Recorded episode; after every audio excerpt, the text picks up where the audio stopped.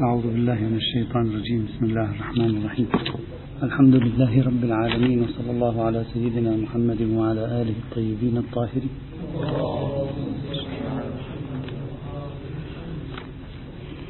كنا ما نزال نتكلم عن بعض المفاتيح أو بعض النقاط المختصرة التي تتعلق بمسألة المصلحة في السياسة الشرعية.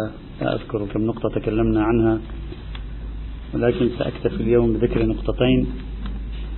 لأنهي هذا البحث. تفصيله بإمكان الإخوة أن يراجعوه أغلبه في مباحث الفقه السياسي. النقطة ما قبل الأخيرة التي أود الحديث عنها في موضوع المصلحة في السياسة الشرعية أضعها تحت عنوان أي مصلحة تستند إليها السياسة الشرعية؟ هل هي مصلحة الضرورة أو لا؟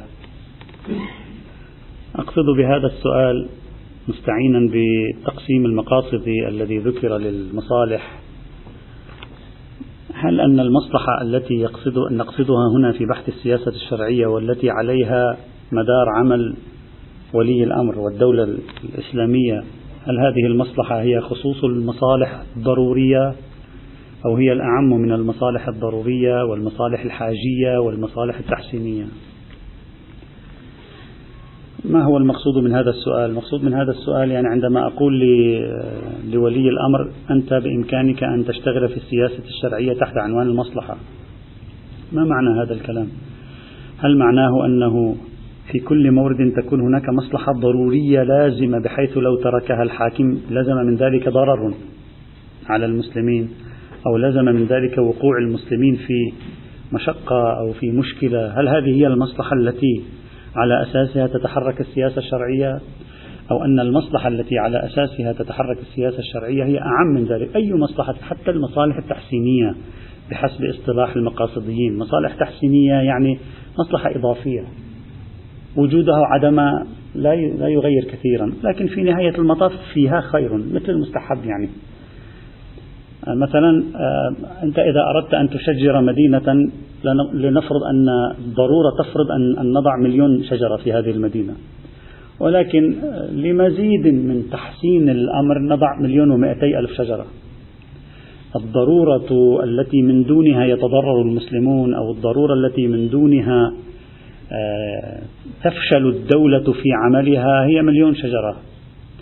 أما أنت لمزيد من التشجير ولمزيد من تحسين شكل المدينة يعني زيادة الخير خير. أنت تقوم مثلا بزرع مليون ومئتي ألف شجرة وليس مليون شجرة فقط.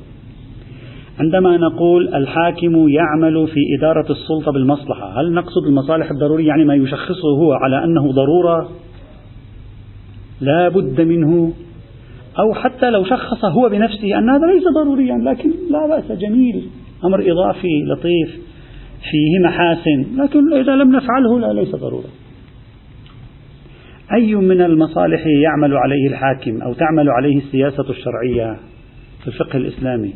مصالح الضرورة والحاجة التي يلزم على الدولة أن تقوم بها أو هو الأعم من مصالح الضرورة والحاجة ومصالح التحسين مصالح زيادة. الآن في بعض الدول الغربية من كثر ما معهم فلوس بيسووا أموال بيسووا مشاريع بالنسبة إلى مجتمعات أخرى زائدة عن الحاجة بكثير.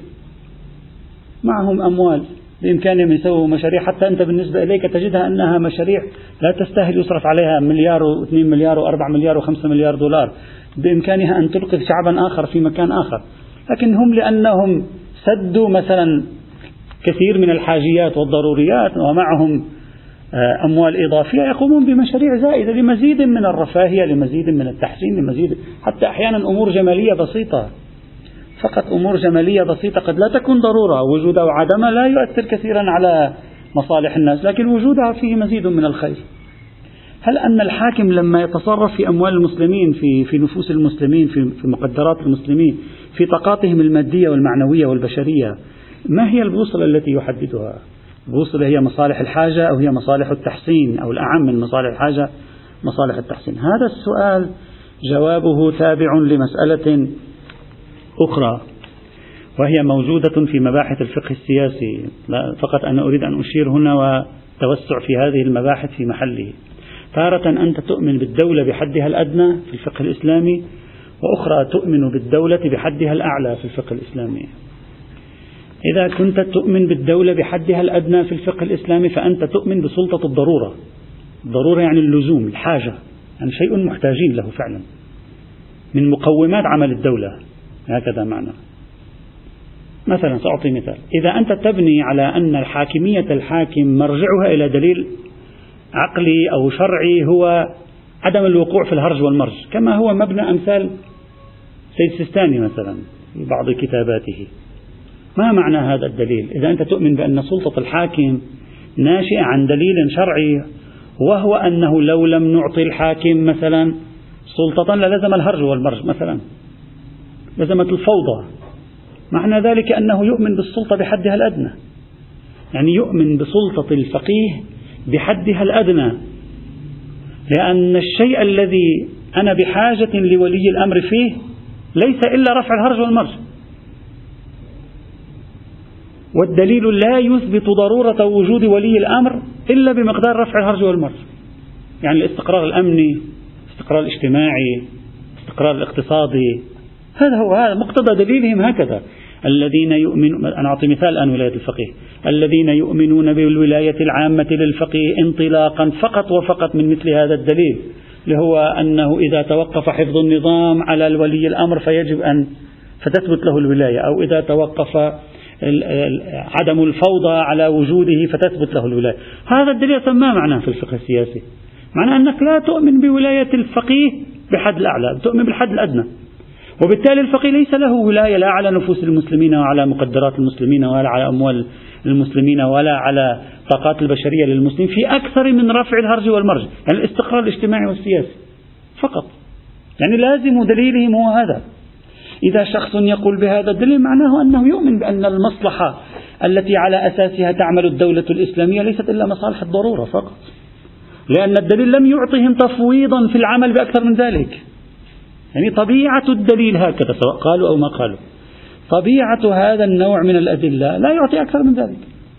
إذا فنقول كل من يؤمن مثلا بثبوت الولاية العامة للفقيه انطلاقا فقط وفقط من هذا اللون من الأدلة فهو يؤمن بنظرية المصلحة في السياسة الشرعية بحدها الأدنى أي مصالح الضرورة أي المصالح التي من دونها لا يقع استقرار اجتماعي ولا استقرار اقتصادي ولا استقرار أمني.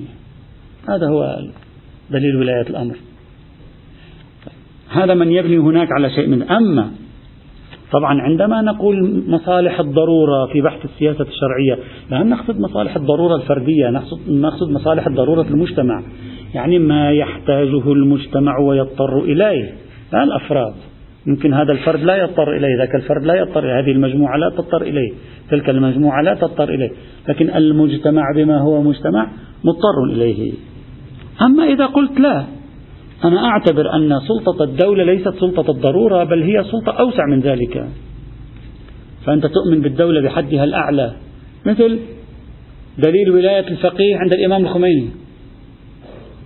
نوع دليل يحظى بإطلاق عنده يسمح بسلطة الدولة خارج إطار أصلا رفع الهرج والمرج أصلا, أصلا ليس لأجل رفع الهرج والمرج.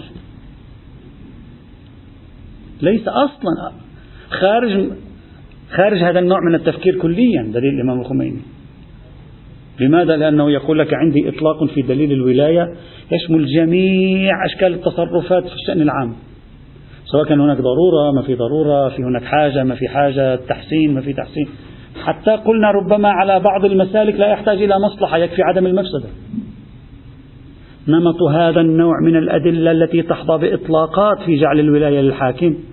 مع نمط الأدلة اللبية السابقة التي لا تحظى بهذا النوع من الإطلاقات. الفرق بينهما هي في هذه المسألة. حدود سلطة الدولة هل هي سلطة الضرورة؟ يعني المصالح الضرورة أو حدود سلطتها أوسع من مصالح الضرورة؟ أي نوع من المصلحة يشخصها؟ ولو رآها مصلحة يعني ليست لازمة. بإمكانه أن يتصرف في أموال المسلمين لأجل مصلحة ليست لازمة. ولا يحتاجها المجتمع. لكنها جيدة للمجتمع. هذا فرق كبير بين هاتين النظريتين في موضوع المصلحة مصالح الضرورة ومصالح ما هو أعم من مصالح الضرورة وهذا تابع لدليلك الذي أنت تؤمن به في, في جعل الحاكمية للحاكم سواء كان الحاكم فردا أم جهة. إذا كان الدليل مضيق مثل الدليل السيستاني مثلا نتيجته منطقيا مصلحة الضرورة. إذا كان الدليل الموسع مثل دليل الإمام الخميني نتيجته منطقيا أعم من مصالح الضرورة. تعرف فأنا أريد أن أؤكد على شيء ما معنى أعم من مصالح الضرورة؟ يعني بإمكانه أن يتصرف في أموال المسلمين بدون إذنهم بل حتى مع عدم قبولهم لأجل مصالح غير ضرورية. هذا معنى مصالح عدم الضرورة. لأنه المفروض أنه جعلت له الولاية. حتى في هذه الدائرة جعلت له الولاية. فانتبه إلى الفرق بين نوعي الأدلة على إثبات ولاية الأمر في تأثيرها في مفهوم المصلحة في باب السياسة الشرعية والتي هي تكون بيد ولي الأمر في هذا المجال. إذا هذه نقطة أيضا مهمة وهذه تابعة لفهمكم لأدلة الولاية. هل فيها إطلاق؟ ليس فيها إطلاق. هل فيها عموم؟ ليس فيها عموم. هل هي في مقام البيان من هذه الجهة؟ ليست في مقام البيان من هذه الجهة؟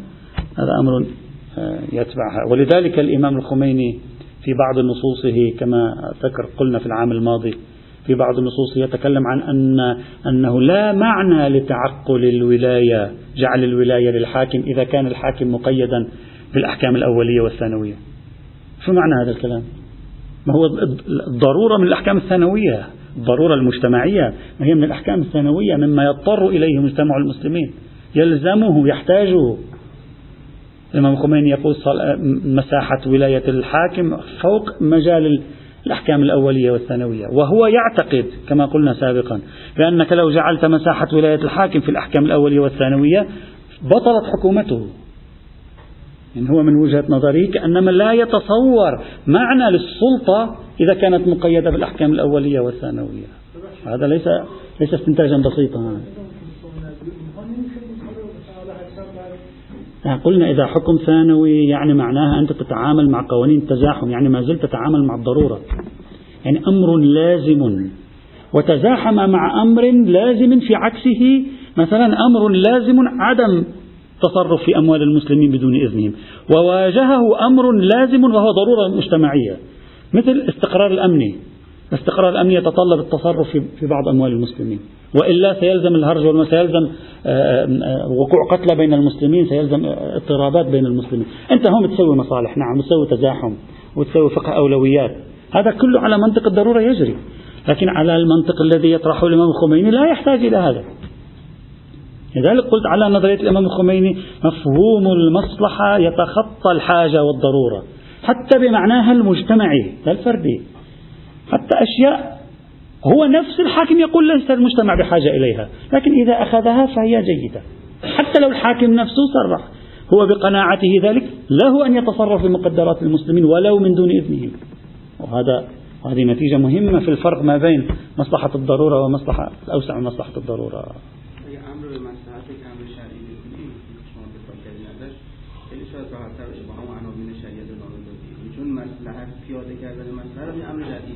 بله هو هذا بناء على أن الأمر في دليل الحاكمية يأمر بالمصلحة بمعناها الأوسع. هو هذا الذي نبحث به بگم دیگه امام اگر این رو قبول بکنه تو همون چارچوب احکام اول ثانوی تونسته نظری خودشو بگذاره یعنی با توجه به أمر شرعی رعایت مصلحت خروج حکم شرعی هو هذا الذي نقوله. هو الإمام الخميني لا يريد أن يقول أنا خارج الأحكام الأولية والثانية. يقول نفس الدليل جعل الولاية لي أن أعمل بالمصلحة هذا حكم أولي هذا لا نقاش فيه. لكن الناتج عن هذا الدليل هذا ليس حكما أوليا ولا ليس من الضروري أن يكون تراعى فيه الأحكام الأولية والثانوية. هذه النقطة. الأصل أن الحاكم مفوض العمل على وفق المصلحة سواء مصلحة الضرورة أو الأعم أصله حكم أولي عنده. وتذكرون العام الماضي عنده عبارة يقول نفس جعل الولاية له هو حكم أولي وهذا لا شك فيه. إذا هذه نقطة مهمة آه، تربط مفهوم سعة ولاية الأمر بهذا المعنى للسعة بمفهوم المصلحة في بحث السياسة الشرعية.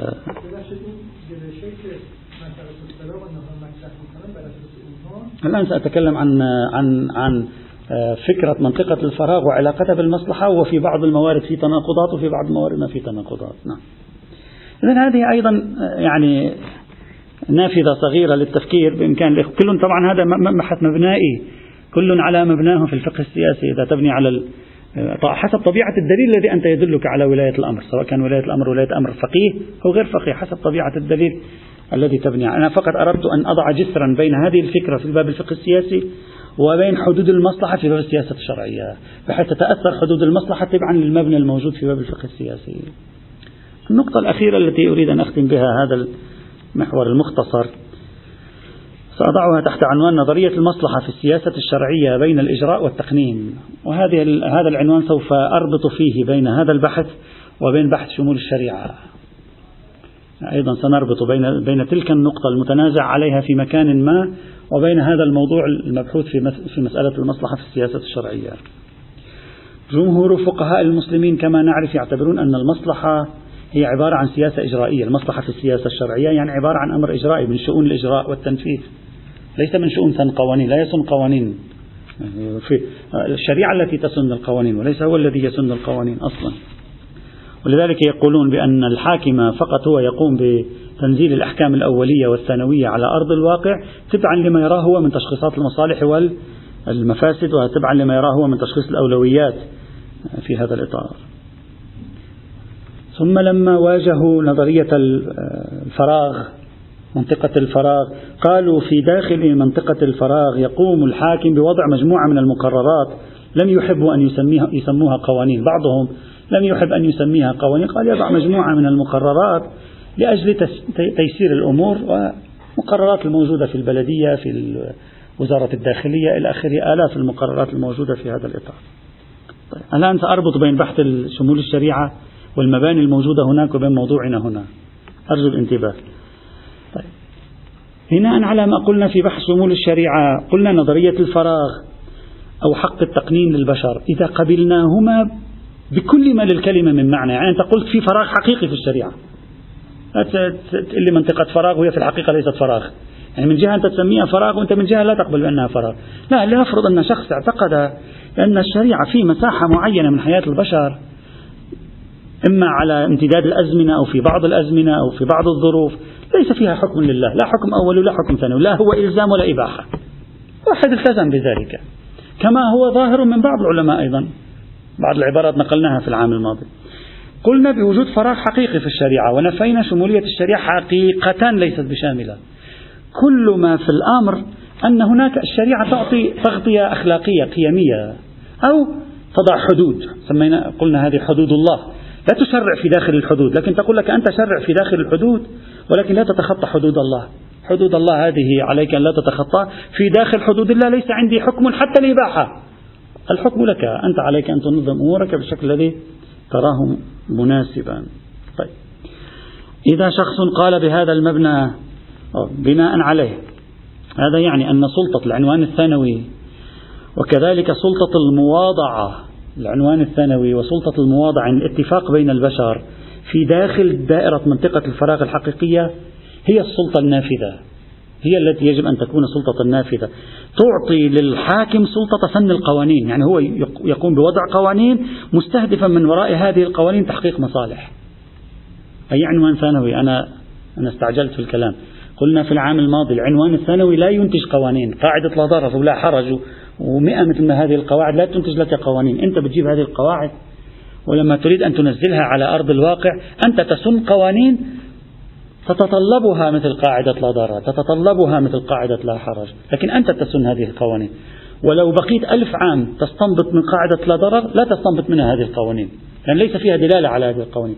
هي فقط تقول لك في مورد لا ضرر في مورد لا حرج الحكم الفلاني كذا وكذا. مرفوع مثلا. أنت داخل هذا الفضاء المرفوع أنت عليك أن تسن قوانين وتضع قوانين ترتبها آه، بالشكل الصحيح. إذا إذا قلت بمنطقة فراغ حقيقي هذه المنطقة فراغ حقيقي من هو المتولي فيها؟ الحاكم. الحاكم متولي فيها للإجراء؟ لا حاكم متولي فيها للتقنين والإجراء معا. يعني حتى هو يقوم بسن قوانين بهدف رعاية المصلحة. فإذا نحن عندنا الآن نظرية المصلحة في السياسة الشرعية. لم لم لم تصبح فقط نظرية إجرائية بل هي نظرية إجرائية ونظرية تقنينية معا.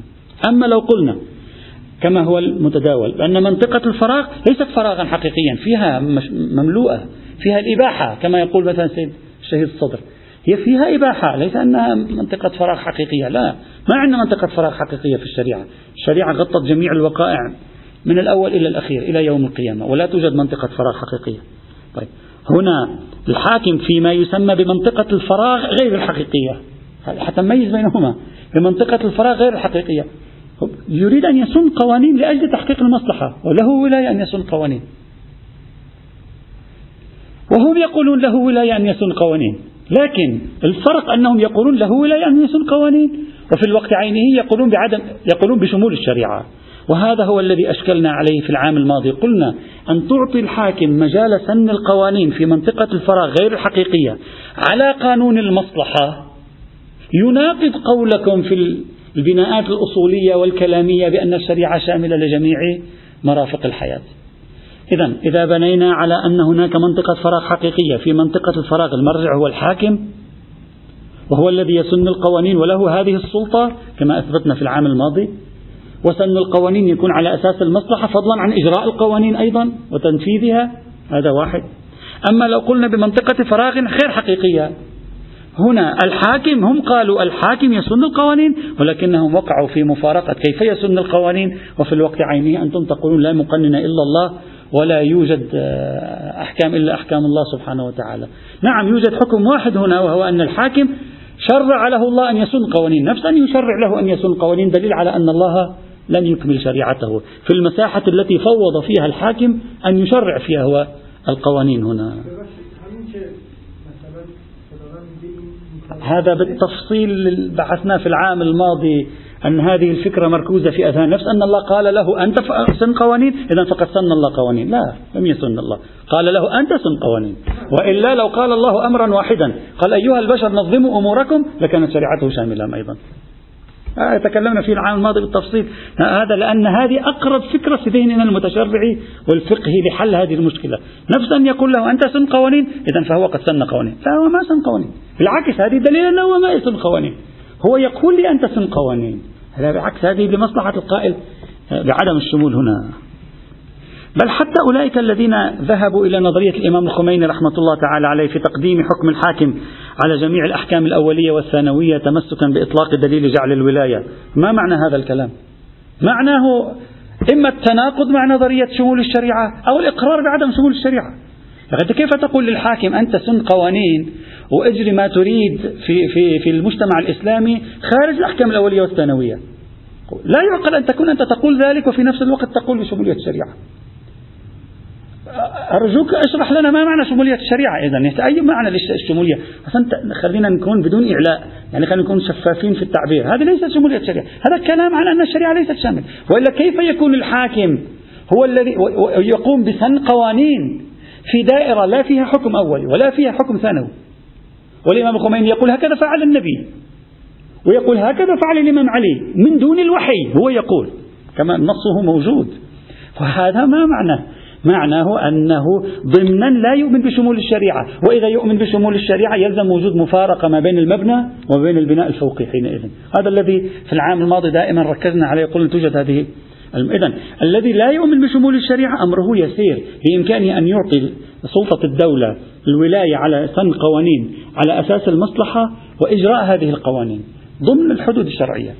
أما الذي يقول بشمول الشريعة كيف يمكنه أن يقول إن نظرية المصلحة في الفقه الإسلامي تخول الحاكم سن قوانين مصلحية؟ توجد مفارقة حينئذ بين المبنيين هنا فليس أمامهم من طريقة للتوفيق إلا أن يقولوا بأن الدائرة التي فيها فراغ هي مجرى العناوين الثانوية وقد قلنا في العام الماضي بأن مجرى العناوين الثانوية لا يعني أنه لا يوجد فراغ.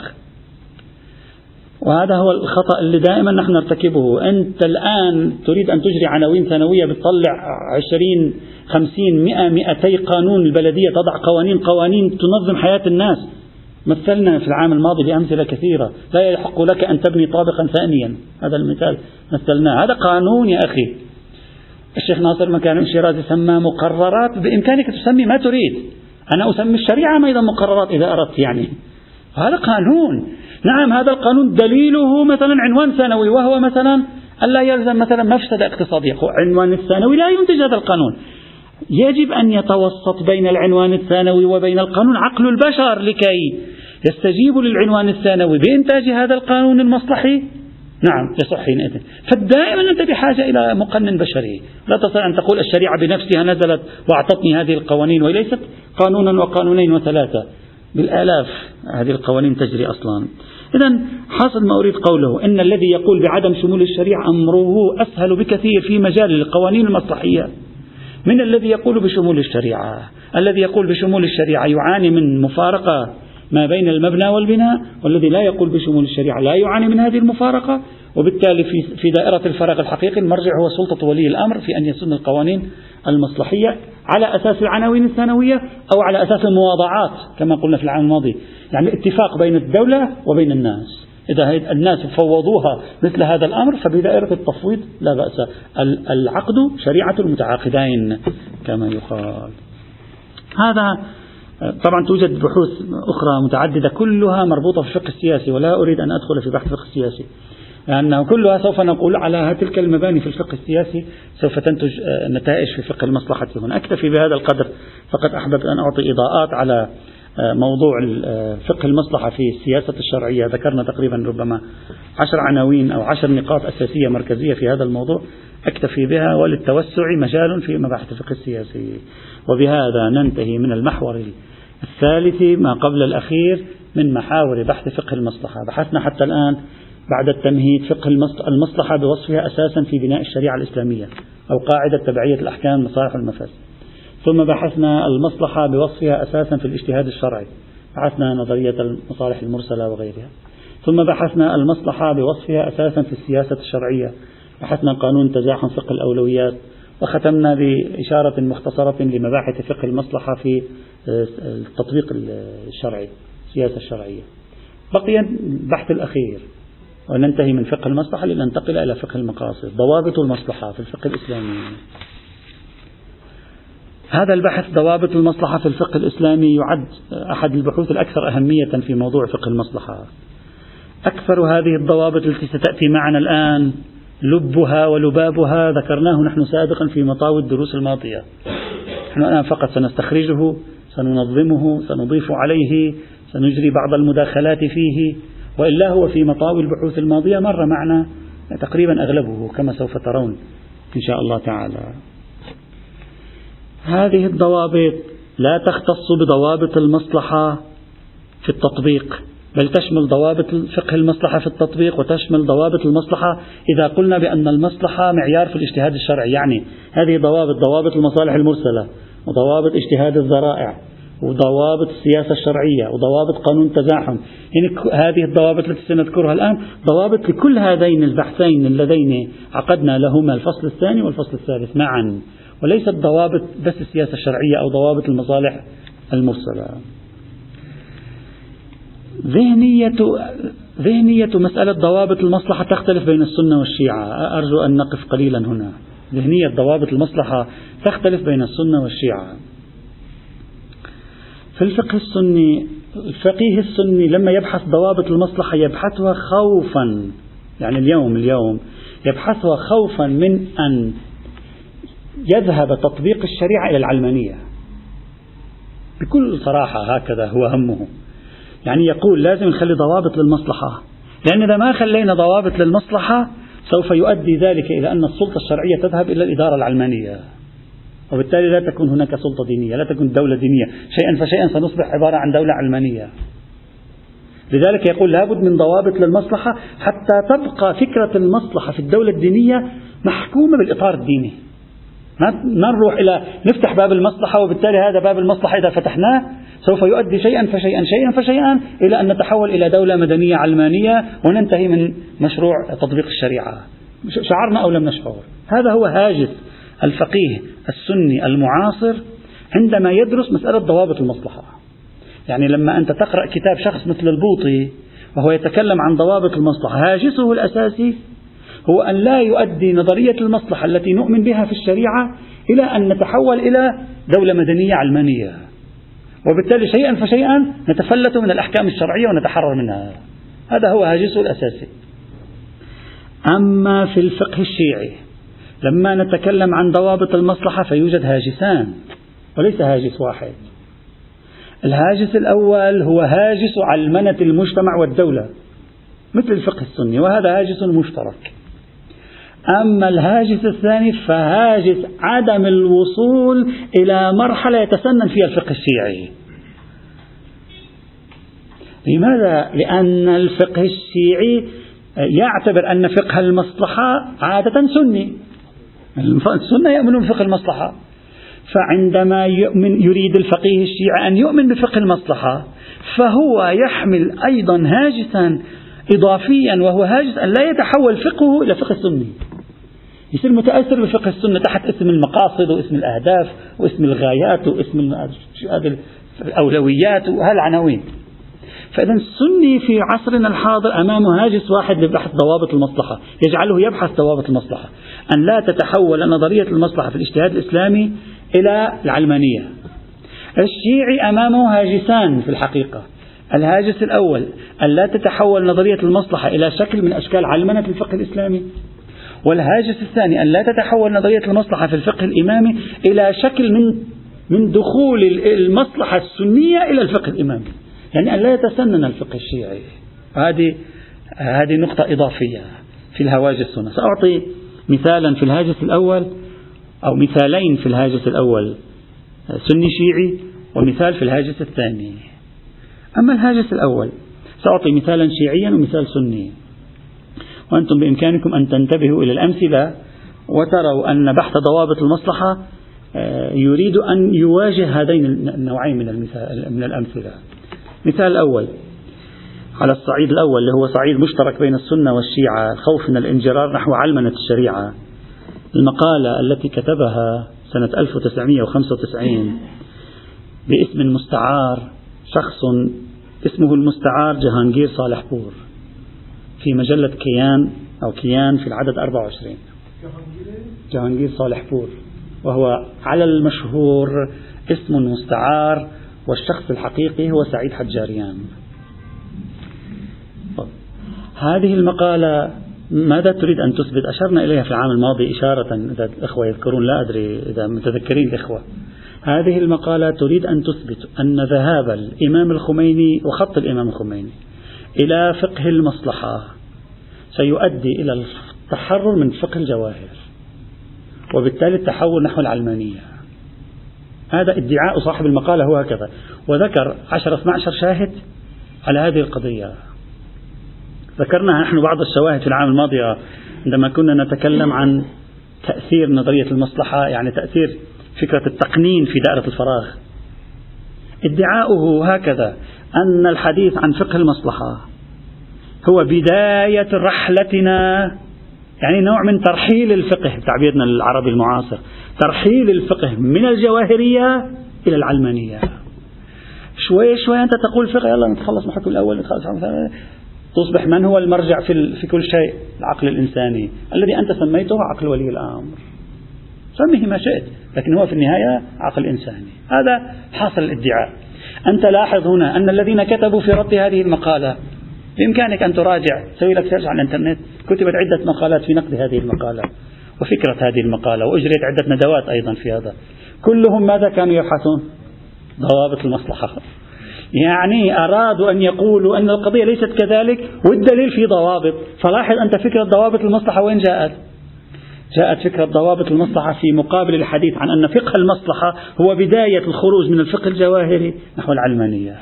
هذا الذي أردت أن أقول أن هاجس أن الذي دفعهم إلى التفكير في ضوابط المصلحة هو هاجس أن لا تتحول ملفات فقه المصلحة إلى طريق للعبور نحو العلمانية. العلمانية نقصد هنا ما معنى ليس فصل الدين عن الدولة العلمانية نقصد هنا أن إدارة الاجتماع الإنساني بيد العقل الإنساني. هذا ما مقصود من العلمانية ليس موضوع فصل ما نتكلم عن فصل الدين عن الدولة الآن. تكلم عن أن من يدير ومن يفكر ومن يحكم ومن يقنن ورجل في نهاية المطاف إنسان. فردا كان أم جهة؟ وبالتالي هو العقل الإنساني. إذا أين أول مرة بدأنا نرى فكرة ضوابط المصلحة بشكل واضح؟ في مقابل مثل هذه المقالة. لكي نقول إن فقه المصلحة له ضوابط وبالتالي لا يجرنا فقه المصلحة نحو العلمانية. حذرا من الانجرار إلى ذلك الباب. هناك ذكرت اسم اسم المقالة اسمها الفقه الجواهري وأنا لم أذكرها هنا لأنها هنا لم أذكرها لكن هناك ذكرتها موجودة في كتاب أيضا شمول الشريعة. هي عن مصدرها في العدد 24 مجلة كيان صدرت سنة 1995 باسم جهانجير صالح بور ولكن على ما يبدو على ما هو المعروف بين القوم ولا أدري المعروفية ثابتة أو ليست ثابتة لكن هكذا يقال أنه شخص آخر على أي حال. أحسن. أحسن هذا هو. نعم. هذا مثال الفقه الشيعي. أما مثال الفقه السني فأنت أين تجده؟ تجده في كتاب البوطي الشيخ محمد سعيد رمضان البوطي كتابه ضوابط المصلحة في الفقه الإسلامي. أنت بإمكانك أن تراجع هذا الكتاب لترى أن البوطي خاصة وإن يظهر لك جليا عندما يبدأ بشن أعنف الحملات على الطوفي. ذكرنا نحن مناقشات البوطي على الطوفي سابقا. على الإمام الطوفي في قوله بتقديم المصلحة على النص.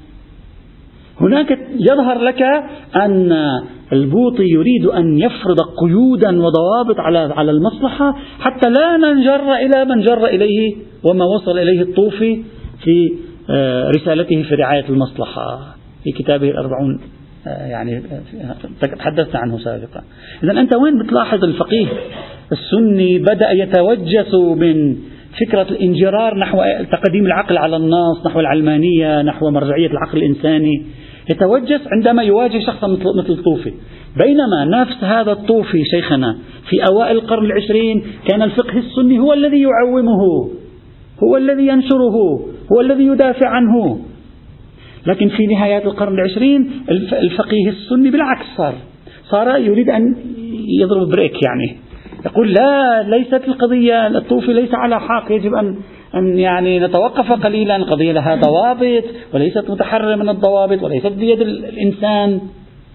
تحولوا من بدايات القرن العشرين القاسمي جمال الدين القاسمي محمد رشيد رضا هم يروجون لرسالة الطوفي حتى يثبتوا عقلانية الإسلام.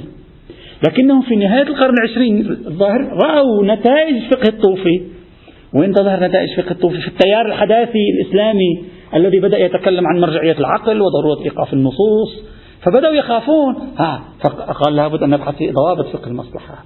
تلاحظ المسار التاريخي يحلل جيدا. تجد لماذا نبحث في ضوابط فقه المصلحة؟ لأننا نخشى من شيء.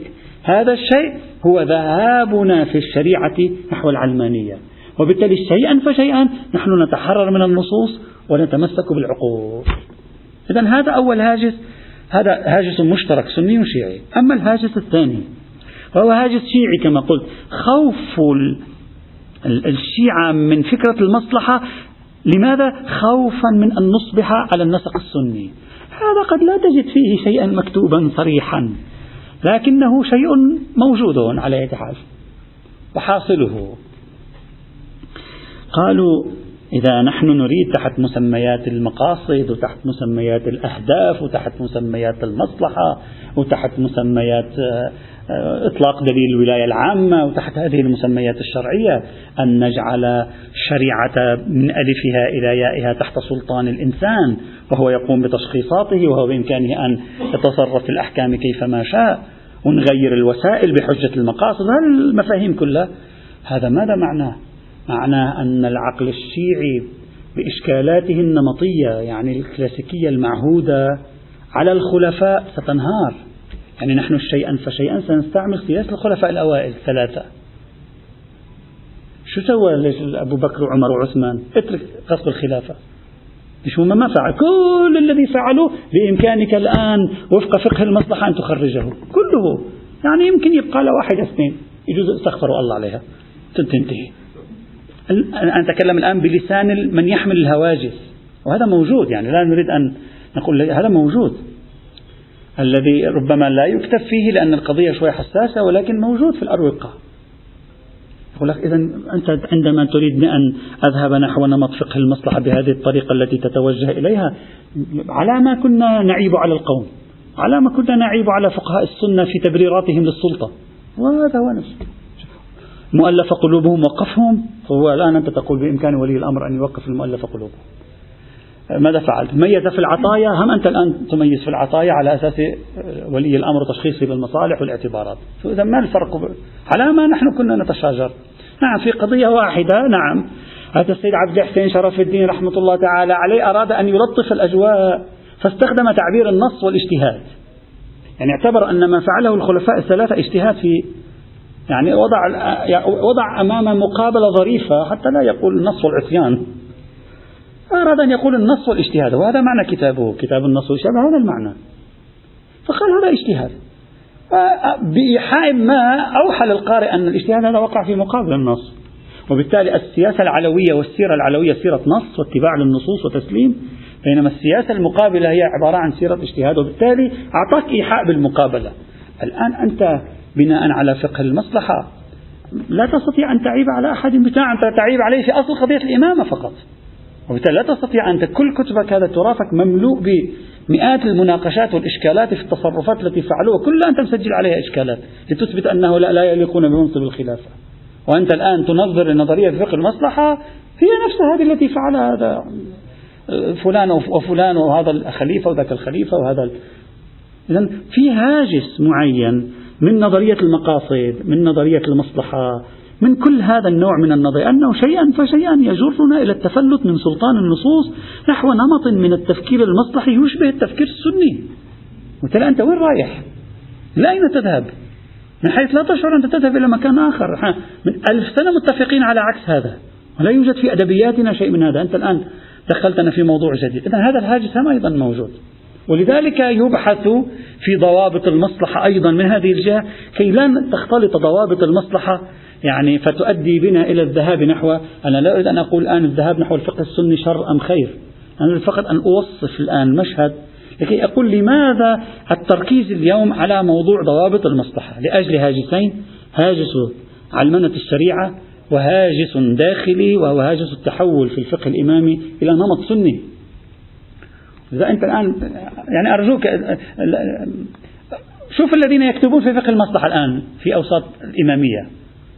وبمجرد أن يكتب بفقه المصلحة تجد رائحة المعايير الاجتهادية. ثم مضطر هو يجيب كتب السنة. ما في كتب مصلحة إلا كتب السنة. أنت يعني لا أريد أن أسمي. أنت اذهب إلى أي كتاب تحدث عن المصلحة. في الوسط الإمامي ستجد مقهورا مضطرا أن يأتي بالتراث السني وشوي شوي هو يدافع عن فقه المصلحة. هذه الأفكار الموجودة في التراث السني سوف يقبل بها أو لا أقل يقبل ببعضها. لذلك يجي يأتينا هنا حديث عن ضوابط المصلحة كي لا نتورط في الذهاب نحو هذا الموضوع. إذا أردت بهذا التمهيد أن أؤكد على أن فكرة ضوابط المصلحة تركزت خلال 30 سنة الأخيرة سنيا وشيعيا بهدف حماية نظرية المصلحة من الطغيان إذا صح التعبير لا تطغى هذه النظرية هنا وهناك. وبالتالي فرض لها ضوابط سوف نذكر نحن هذه الضوابط واحدة واحدة بعضها قد توافق عليه بعضها نناقش فيه بعضها قد نفصل فيه سنذكرها بالتدريج ثم نعلق عليها بتعليقات سريعة إلى أن نستخلص فيما بعد كل مباحث فقه المصلحة وننتقل إلى فقه المقاصد يأتي إن شاء الله تعالى. الحمد لله رب العالمين.